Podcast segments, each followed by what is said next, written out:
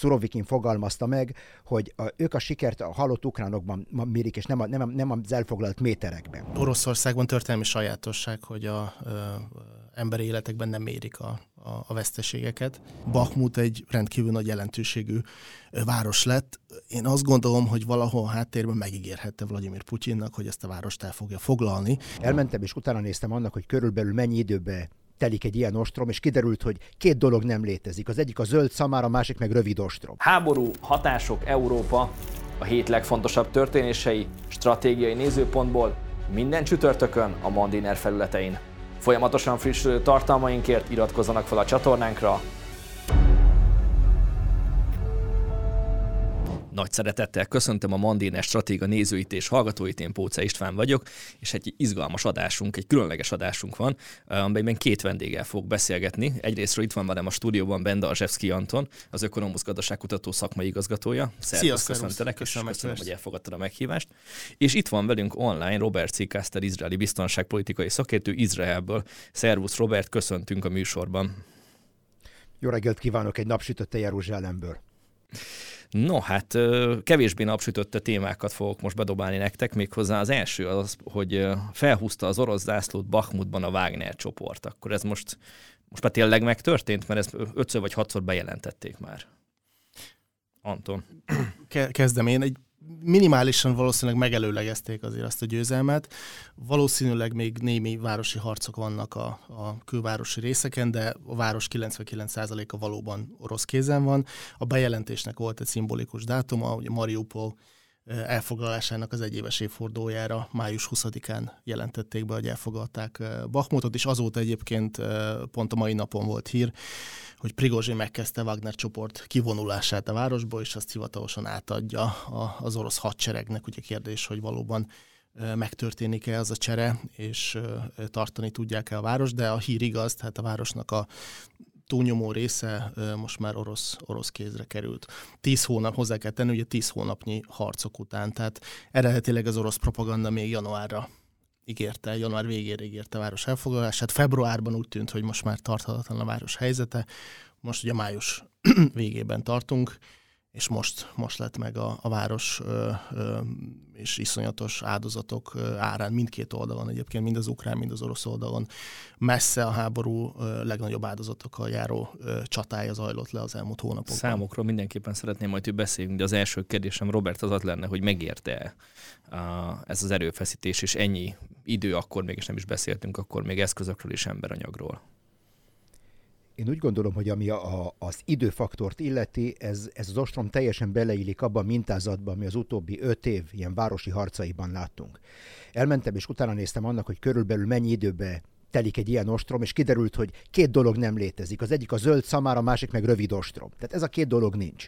A klasszikus példa erre Moszulnak az ostrom, amit az iszlám állam tartott megszállás alatt, és ezt az iraki kormánycsapatok, amerikai, török és egyéb csapatokkal megerősítve kilenc hónapon át vívták. Tehát ott nem volt NATO támogatás, nem volt egy profi hadsereg, hanem egy ilyen szedetvedett, az iszlám államnak a szedetvedett gyülevész hadserege, és ők is kilenc hónapon át voltak képesek tartani. Ezek a proporciók is közöltem erről, publikáltam erről evel kapcsolatban egy statisztikát, hogy mennyi ideig tartanak ezek az ostromok. Ez jelenleg a haditechnikának a helyzete, ez jelenleg a, a civil-katonai ö, ö, viszonyoknak a helyzete, és ennek a, ennek a fényében kell látni a dolgot a megéri-e kérdést illeti, ami a megéri-e kérdést illeti, ezt azt hiszem, hogy a legjobban eh, Michael Kaufman kolléga válaszolta meg, eh, mikor ellátogatott Bakhmutba, és azt mondta, hogy körülbelül, eh, körülbelül január magasságáig ennek a, ennek a két húsdarálónak az egyenlege az ukránoknak, az ukránoknak kedvezett, mondjuk úgy. És január magasságában billent át ez a mérleg, és onnan pedig egyértelműen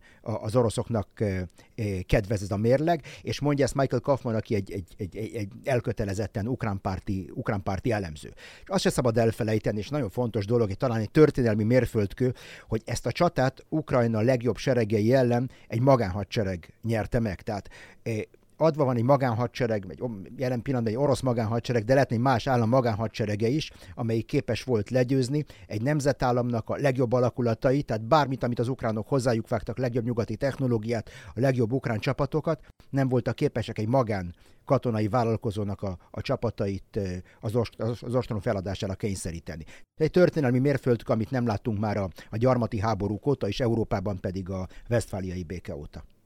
Kicsit az volt a benyomásom egy idő után, hogy mintha beleragadt volna mind a kettő fél ebbe a kérdésbe, hogy Bachmut és egy ilyen szimbólummá vált, és többen felvetették azt, hogy túlságosan hát jelentőségén túl van kezelve, és hogy az oroszok is lemondhatnának arról, hogy erőltessék ezt az ostromot, meg az ukránok is lemondhatnának arról, hogy mindenképpen meg kell tartaniuk ezt a, ezt a területet. Volt értelme ukrán szempontból ennyire ragaszkodni ehhez? Válaszolok a te kérdésedre, és egy picit reagálok Robertre is. Bátran. Én azt gondolom, hogy a, a, az Ostromnak az első hónapjaiban lett volna katonai jelentőség Oroszország számára, hogy akkor elfogalják Bakmutot, és a frissen ugye mobilizált... Ezt tavaly februárra gondolod? Nem, nem, nem. nem. A, ugye az orosz sereg nagyjából tavaly júliusban érte el Bakmut határát, azóta alacsony intenzitással folyt a város ostroma, és december második felétől kezdve pedig egyre magasabb intenzitással támadták a, a várost. Hogyha valóban jan, idén, január-februárra megtörténik a városnak az elfoglalása, akkor a frissen mobilizált orosz erők fel tudták volna használni ezt a, ezt a sikert ahhoz, hogy tovább menjenek, és ugye ez az ukrán védelemnek az első vonalába tartozik, Bakhmut, és hogyha Bakhmut elesik, akkor a, a, ezek az orosz erők tovább tudnak menni, akár más ugye, célpontok felé, Csaszívjár, Kramatorsk, eh, Szlevansk, és fel tudták volna használni ezt a maguk javára. Miután az ostrom elhúzódott ennyi ideig, az orosz erők kimerültek, és most egy operatív, orosz részről egy operatív szünet következik, és ezt a győzelmet nem tudják felhasználni. Hasonlóan, amit tavaly láttunk Szeverodonyeck esetében, a sokkal kevesebb ideig tartott az az ostrom, nagyjából 3-4 hónapig, ugye június végére esett el a város, azonban katonai értelemben nem tudták kihasználni a, a, azt a győzelmet, nem tudtak tovább menni az orosz erők. Következett egy szimbolikus győzelem akkor? Következett egy két hónapos szünet, és utána jött az ukrán ellentámadás. Szimbolikus ö, jelentőségű Bakhmutnak a megtartás, elesése mindkét oldal számára azzá vált, azzá tették mind, a, mind az orosz, mind az ukrán propaganda. Ö, a, az orosz propaganda megpróbálta eladni nagy sikerként, hogy város beveszik, várost elfogalják, mekkora siker lesz.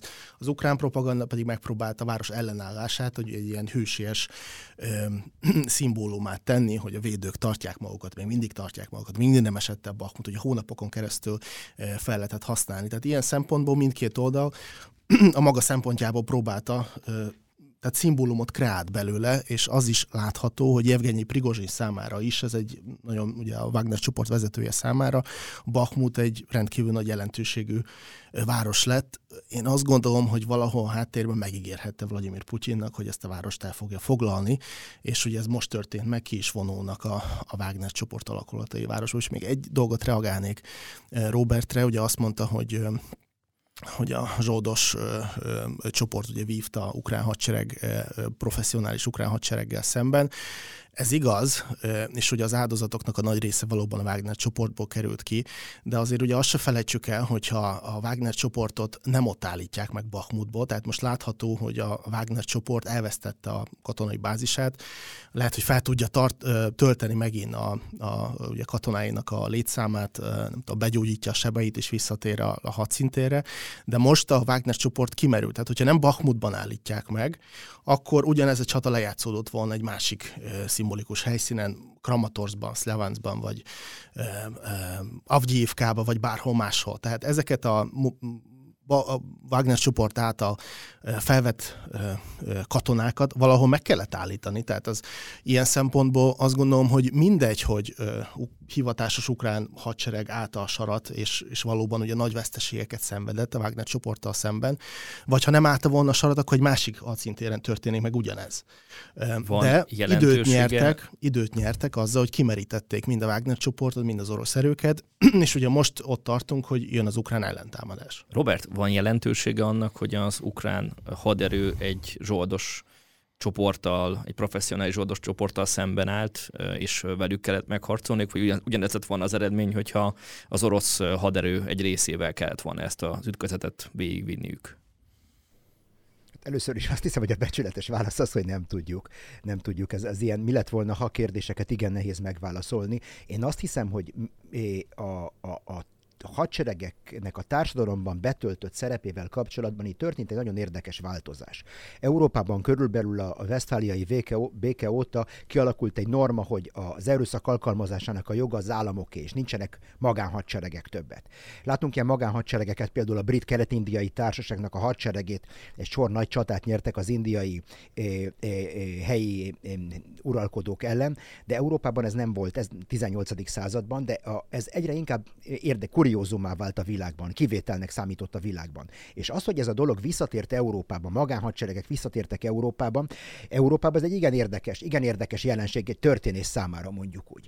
Most, hogyha a, a cinikus beszél belőlem, akkor azt mondanám erre, hogy gyakorlatilag a Wagner egy pont olyan erőszakszervezet az orosz államnak, csak egy tagadható erőszakszervezete, mint az orosz hadsereg. Tehát lehet, hogy itt csak egy ilyen, a, a csomagolás más, de a lényeg ugyanaz. De, de ilyen van az amerikaiaknak is, nem?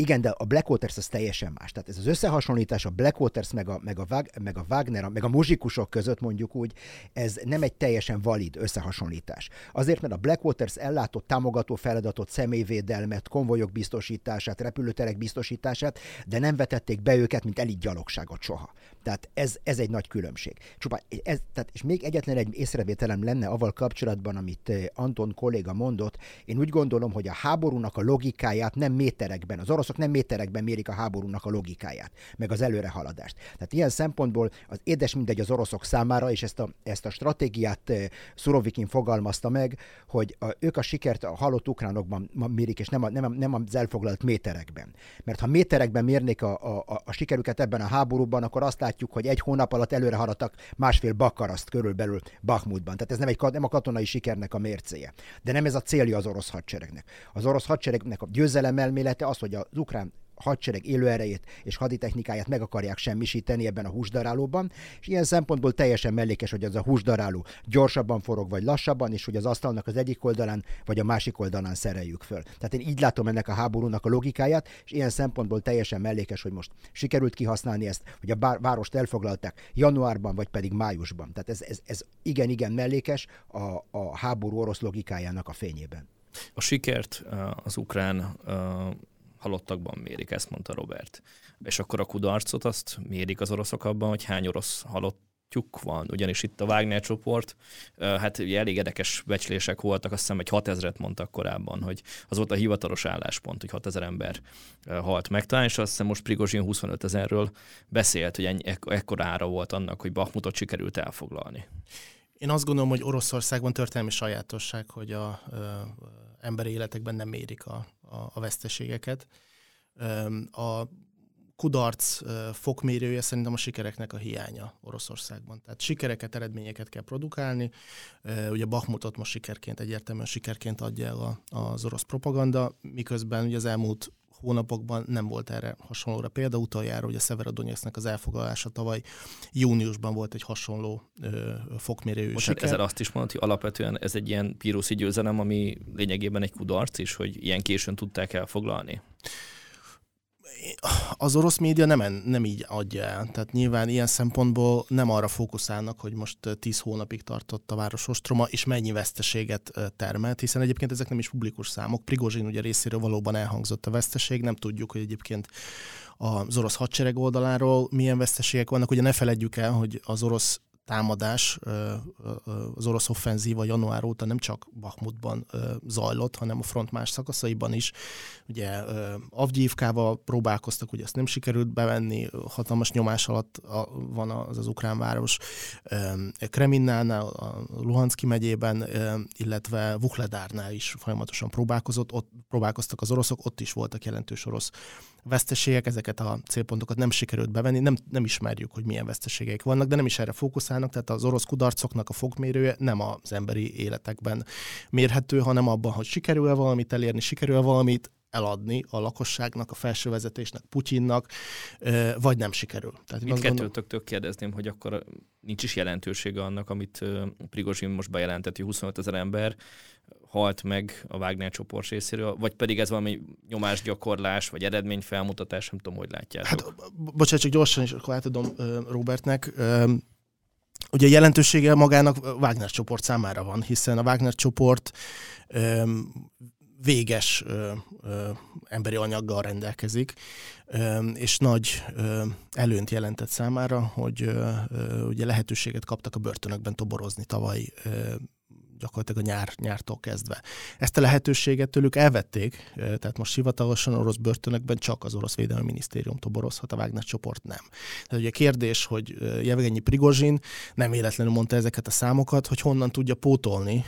Nyilván valószínűleg csak úgy, hogy még magasabb béreket, fizetéseket ígér a, a belépőknek, és így tud toborozni katonákat. Tehát számára korlátozottak a lehetőségek. A toborzása számára ez egy mérhető veszteség. Az orosz hadsereg számára olyan pont, szempontból nem veszteség, mert bármikor jöhet egy olyan döntés, ami egyébként politikai kockázatokkal jár, de bármikor jöhet egy olyan döntés, hogy, hogy akkor mobilizáció. És még gyorsan reagálnék Robert szavaira a Wagner csoporttal kapcsolatban, amit mondott, hogy ugye a Wagner csoport olyan szempontból sem hasonlítható egy, egy máshol látható zsoldos alakulathoz, hogy az a nagy mértékben ugye összefügg a, az orosz állammal. Tehát nem, nem látjuk a határokat, hogy pontosan hol különül egyébként a, a, a zsoldos csoport, az úgynevezett zsoldos csoport az orosz államtól.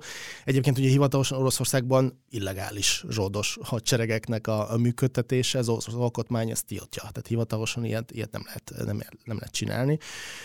De ugye onnantól kezdve, hogy megengedték nekik, hogy az orosz börtönökben toborozzanak, és ugye az orosz elnök egy ilyen titkos rendeletben fogadja el, hogy a, a visszatért, a háborúból visszatért rabok ugye ö, ö, megbocsátást nyernek, és ö, ugye elengedik a, a börtönbüntetésüket.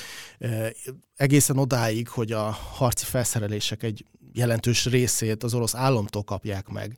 Tehát ugye Prigozsin azért kritizálja az orosz kormányt, hogy nem adnak lőszereket, de hát ez egy független, elvileg ugye egy, egy pénzügyi alapon működő zsoldos csoport kell, hogy legyen, tehát saját maguknak kellene beszerezni ezeket a, ezeket a dolgokat. Mégis ugye ebből is látható, hogy teljes mértékben ugye össze, összenőttek az orosz állammal.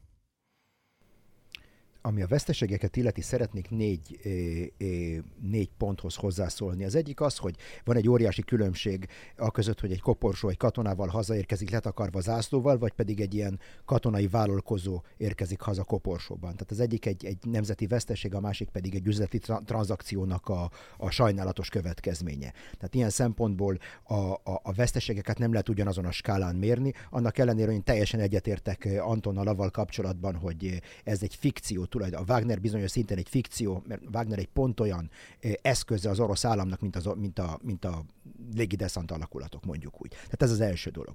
A másik dolog az, hogy ami az orosz veszteségeknek a, a, a hatását a hátországra csökkentette, az a tény, hogy sokszor rabokról van szó, tehát a, börtön, a börtönökből kiengedett rabokról van szó, akik egyrészt a társadalmi értékük vagy a megbecsülésük sokkal alacsonyabb, másrészt nem hiányoztak az orosz gazdaságból. Tehát eleve nem voltak benne az orosz gazdaságban, és hogyha egy ilyen 20-valahány éves rabot eresik, eresett Bakhmutban, annak nem, nem akkora gazdasági impaktja volt, mint mikor egy ukrán mérnök, ügyvéd, technikus vagy valaki, valaki más eresett Bakhmutban. A harmadik dolog az, hogy eleve az orosz oroszok egy óriási demográfiai előnyel indulnak ebben a háborúban, ami a kritikus korcsoportban 20 és 25 év között egy kilencszeres előny ebben a, ebben a sávban, nem egy a négyhez. És a legutolsó dolog pedig azt, hogy a, a, van egy klasszikus kérdés, hogy ki szenvedett nagyobb veszteségeket ebben a háborúban, az oroszok vagy az ukránok. Sokféle becslést láttunk erre, és én megpróbáltam egy másfajta megközelítést.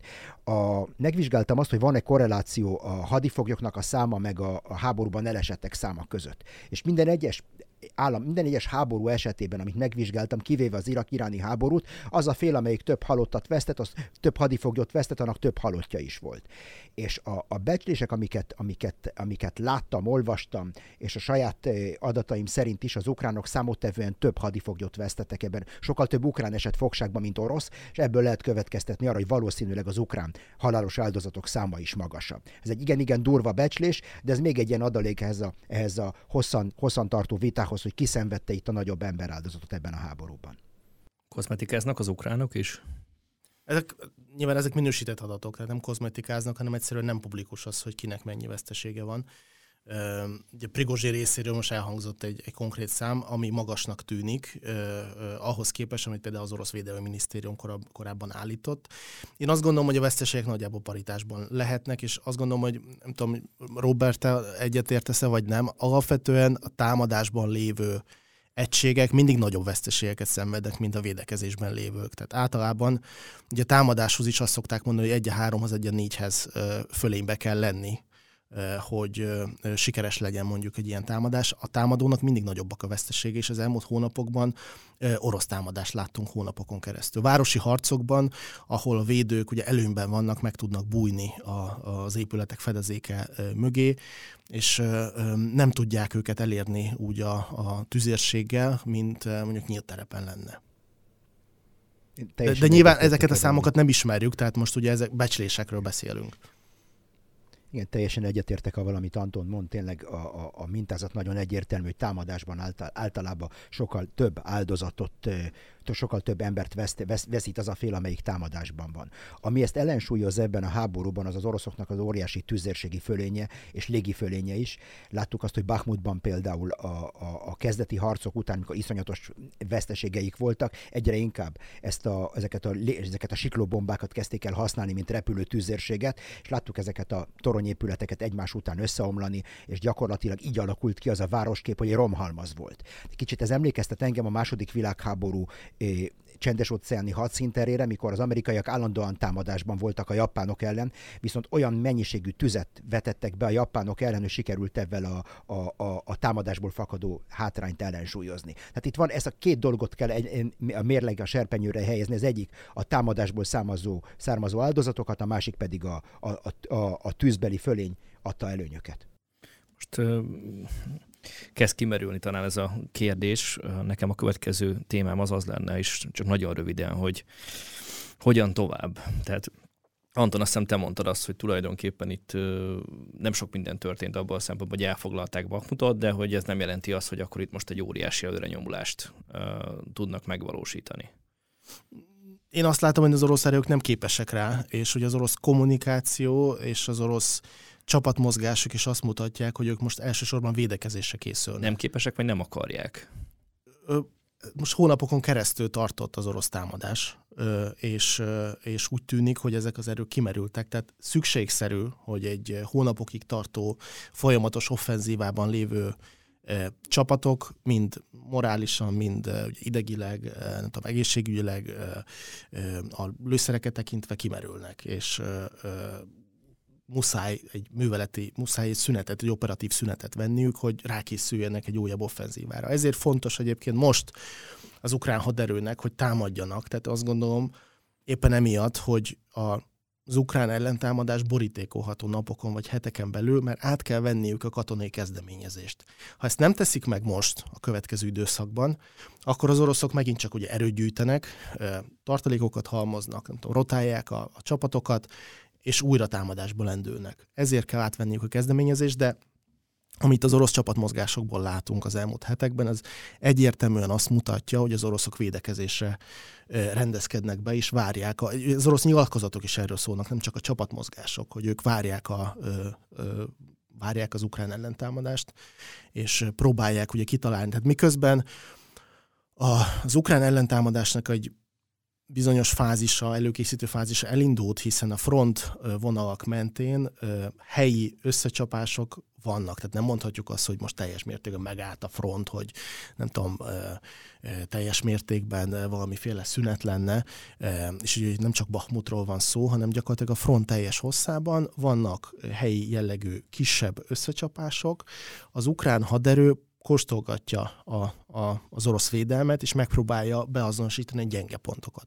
És hogyha találnak gyenge pontokat, akkor feltehetően oda fogják összpontosítani a, az ellentámadásnak egy jelentős részét. Ugye Oroszország pedig megpróbálja ö, ö, bevédeni a, a, a frontvonalat, és olyan szempontból most sokkal jobban állnak, mint, mint tavaly szeptemberben, amikor az első ukrán ellentámadás indult, hiszen akkor az orosz csapatok nem rendezkedtek be védelemre. Most pedig hosszú hónapok álltak rendelkezésükre, hogy felkészüljenek a, az ukrán ellentámadásra, és látható, hogy például Luhanszki megyében, zaporizsiai területeken védelmi rendszereket, árkokat ástak, és megpróbáltak felkészülni az ukrán ellentámadásra.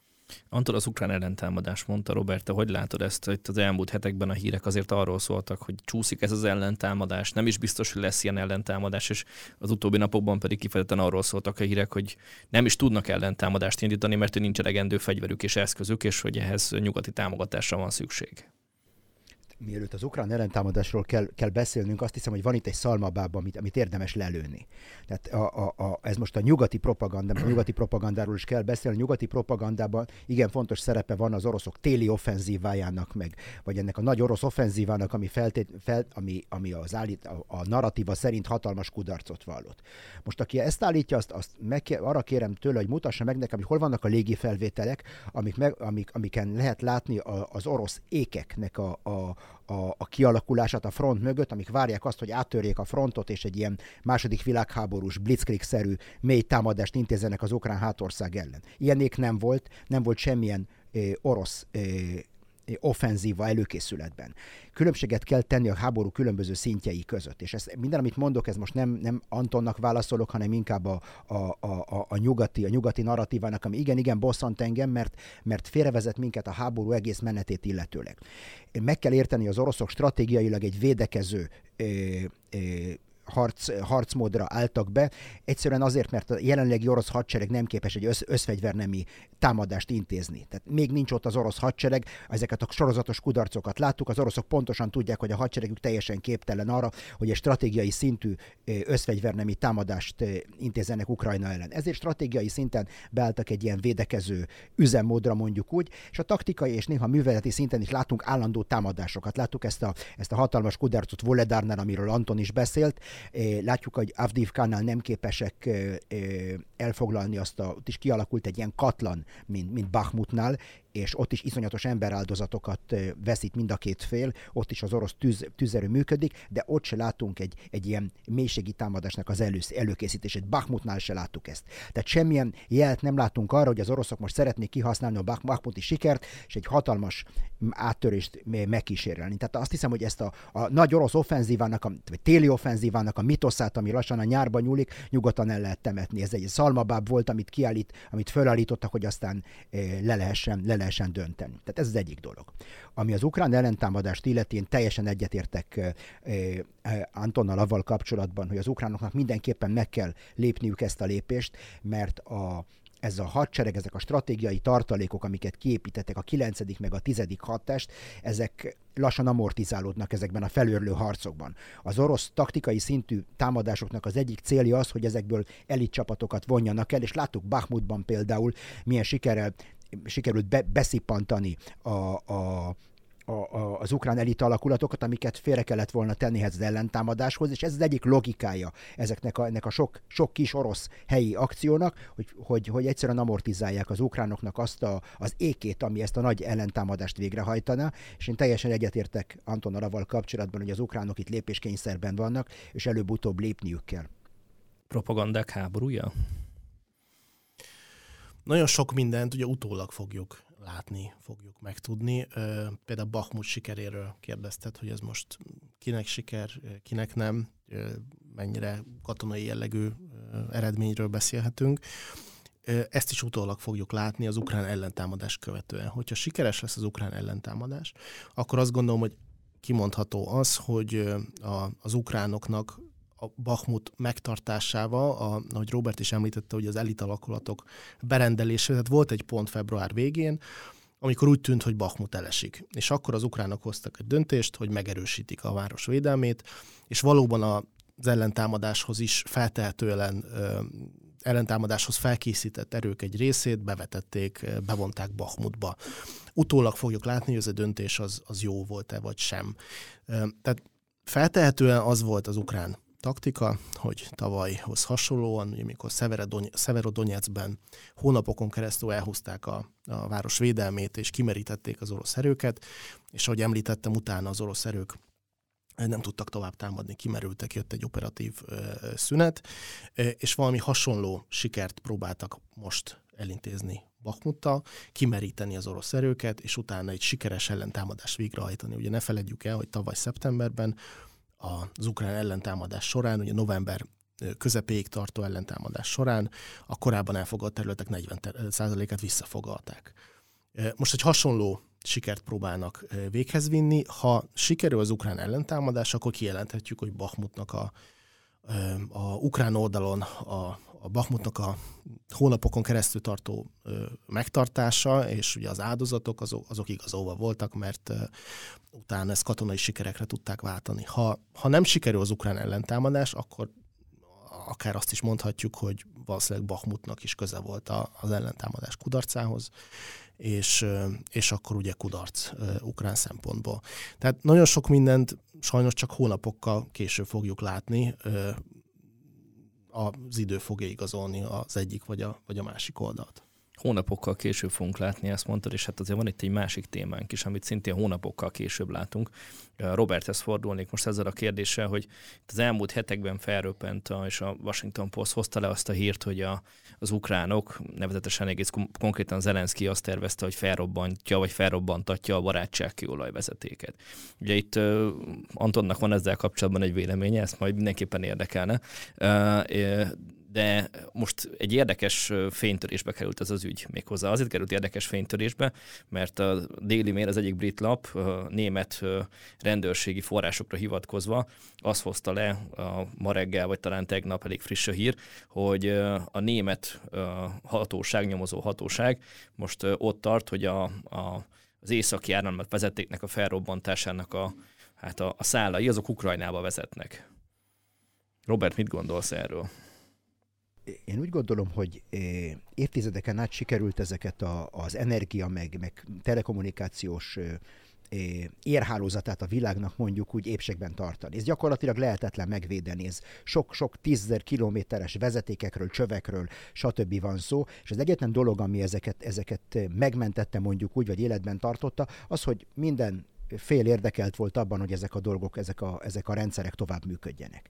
És én attól tartok, hogy most eh, keletkezett egy norma ebben a, az északi áramlat megtámadásával kapcsolatban, és volt néhány támadás, ilyen kisebb, ilyen jelzésértékű támadás a barátság kőolajvezetékkel kapcsolatban is, hogy keletkezik itt egy norma, hogy ezek szabad préda, préda ezek a vezetékek, és akkor el legyünk meglepve, hogyha úgy tudom én, tehát szeptember-október magasságában fogunk látni megint néhány orosz párti hazafit beleülnek a bödönkajakjukba és kieveznek a balti tengerre, a háztáiban legyártott 100-150 kg TNT-vel, ami mindannyiunknak megvan a fáskamrában, és akkor felrobbantják azt a vezetéket, ami Norvégiát összeköti Lengyelországgal, és így tovább. Tehát ezt lehet aztán folytatni ezt a dolgot. A, láttuk a, az orosz hadgyakorlatokat, Írország te haditengerészeti gyakorlatokat 2022. januárjában Írország partjainál, ahol a, a, a, az Atlanti-óceán alatti üvegszálas vezeték elmerül az Atlanti-óceánban, és ott, ott valamilyen orosz hadgyakorlat volt, és ennek is volt egy ilyen jelzésérték, hogy bármikor elvághatjuk ezt a dolgot.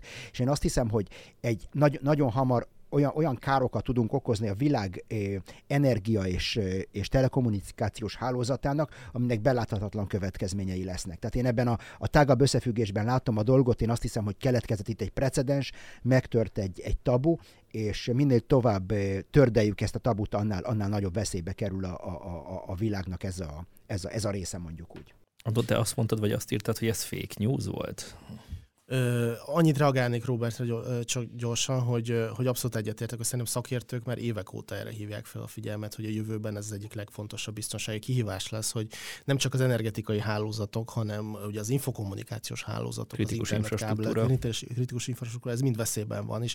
És mivel óriási távolságokat ölelnek át, viszonylag könnyű megsemmisíteni, megsérteni ezeket a ezeket a vezetékeket, és gondoljunk bele, hogy egy ilyen fő vezeték, kommunikációs vezetéknek az elvágása, az, az nem csak bosszúságot okoz, hanem óriási gazdasági kiesés, óriási gazdasági problémákat okoz a mai, a mai gazdaságban. Tehát nyilván a jövőben ki kell találni egy olyan algoritmust, olyan ö, protokollokat, amelyek megvédik ezeket a, ezeket a kommunikációs pontokat. És igen, én azt gondolom, hogy ez egy fake news, ami a, mm, a barátság kőolajvezetéknek a, a a felrobbantási terveit illeti.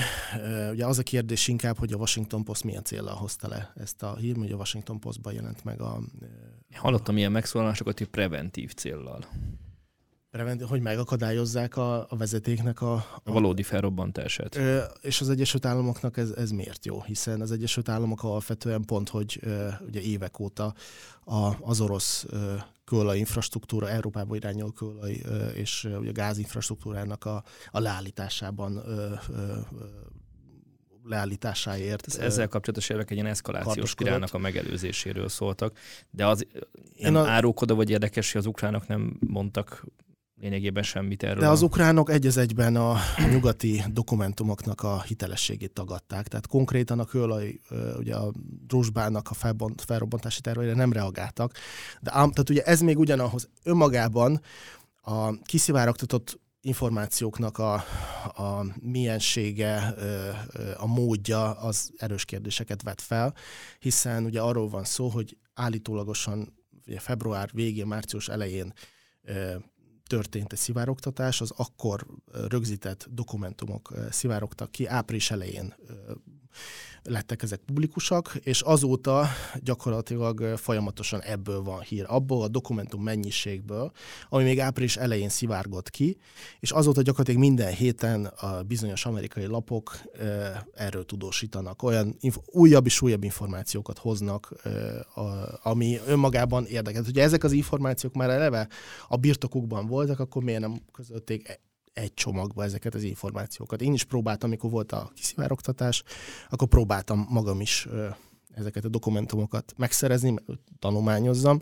17 oldalt sikerült letöltenem azokban elsősorban az ukrán légvédelemről, az ukrán lőszerellátásról volt szó, ilyen Zelenszky féle tervek nem szerepeltek benne. Aztán májusban jött a Washington, egy hónap, hogy az eredeti kiszivárogtatás után jött ez a Washington Postos cikk, amelyben utána egyébként szerepelt Prigozsinról szóló hír is, mi szerint ugye Jevgenyi Prigozsin Wagner csoport vezetője tárgyalt az ukrán külső hírszerzéssel, és hajlandó volt elárulni bizonyos ö, ö, eredményekért cserébe, tehát Bakhmut ukrán eladásáért cserébe hajlandó volt orosz hadsereg pozíciókat elárulni. Tehát szerintem önmagában ez a hír is ö, eléggé ö, álhírnek tűnik, kacsának tűnik, és ugye a, a, a két hír egyben szerepel, tehát azt gondolom, hogy, hogy mindkét forrással probléma van. Tehát nem, és azért is gondolom ezt, mert Ukrajna számára a barátságvezeték stratégiai jelentőségű. Egyrészt ugye tranzidíjakat kapnak belőle, ez több száz millió dollár minden évben, másrészt pedig ugye azt a kőolajat, amely átmegy a barátság vezetéken, ugye mi feldolgozzuk, és többek között Magyarország is küld Ukrajnának üzemanyagot, dízelt, és ezeket ugye felhasználják a, az országban különböző célokra. Tehát Ukrajnának üzemanyagra van szüksége, hogyha ez a vezeték is ellehetetlenülne, akkor leszűkülne a források, mennyiség, a források mennyisége, amit, amiből kapnak üzemanyagot. Robert, szerinted ezek reális elképzelések, vagy reális kiszivárogtatás volt, vagy tényleg ilyen fake news jellegű? Én azt hiszem, hogy eh, ha van egyet, egyetlen egy dolog van, amiben egyetértenek az oroszok meg az ukránok, hogy ezek a kiszivárogtatott dokumentumok, ez egy, ez egy igen, eh, igen gyatrán megszervezett eh, megtévesztési, információs hadviselési művelete az amerikaiaknak. Én ezt úgy hívom, hogy a nyomtatott Prigozsin. Tehát a, a, az Egyesült Államok kicsit úgy használja ezeket a dokumentumokat, mint ahogy az oroszok Prigozsin, tehát olyan mindig olyan információkat szivárogtatnak ki, amire éppen az aktuál politikai vagy az aktuális stratégiai helyzetben szükségük van rájuk, és ez egy olyan ö, ajándék, amelyik ad és továbbra is adni fog, tehát mindig szerintem még 20 év múlva is elő fognak kerülni dokumentumok, amikre éppen akkor lesz szükség, és tehát szerintem ez, ez, ez egy, egy gúnyjáték. Én azt hiszem, hogy kicsit sarkosabban fogalmaznék, mint Anton, ez egy gúnyjáték ezek a kiszivárogtatott dokumentumok, és azt hiszem, hogy ha az amerikai hírszerzés adna még magára szakmailag, akkor ezt, ezt sokkal ügyesebben csinálták volna. Ez, ez ez, ez az elején valószínűtlen volt, utána hihetetlen lett, és most már csak egy ilyen, ilyen gúnyjáték. ide teszünk akkor egy pontot, vagy egy pontos veszőt, meglátjuk majd. Nagyon szépen köszönöm Robert Cikasztelnek Izraelből, és Bendarzsevszki Antonnak innen a Budapesti stúdióból, hogy beszélgethettünk. Hát, és nagyon szépen köszönjük a Mandiner nézőinek és hallgatóinak, hogy követnek bennünket, kövessenek bennünket továbbra is. Ha tetszett a videónk, iratkozzanak fel a csatornánkra, és kövessék a Mandinert minden lehetséges fórumon.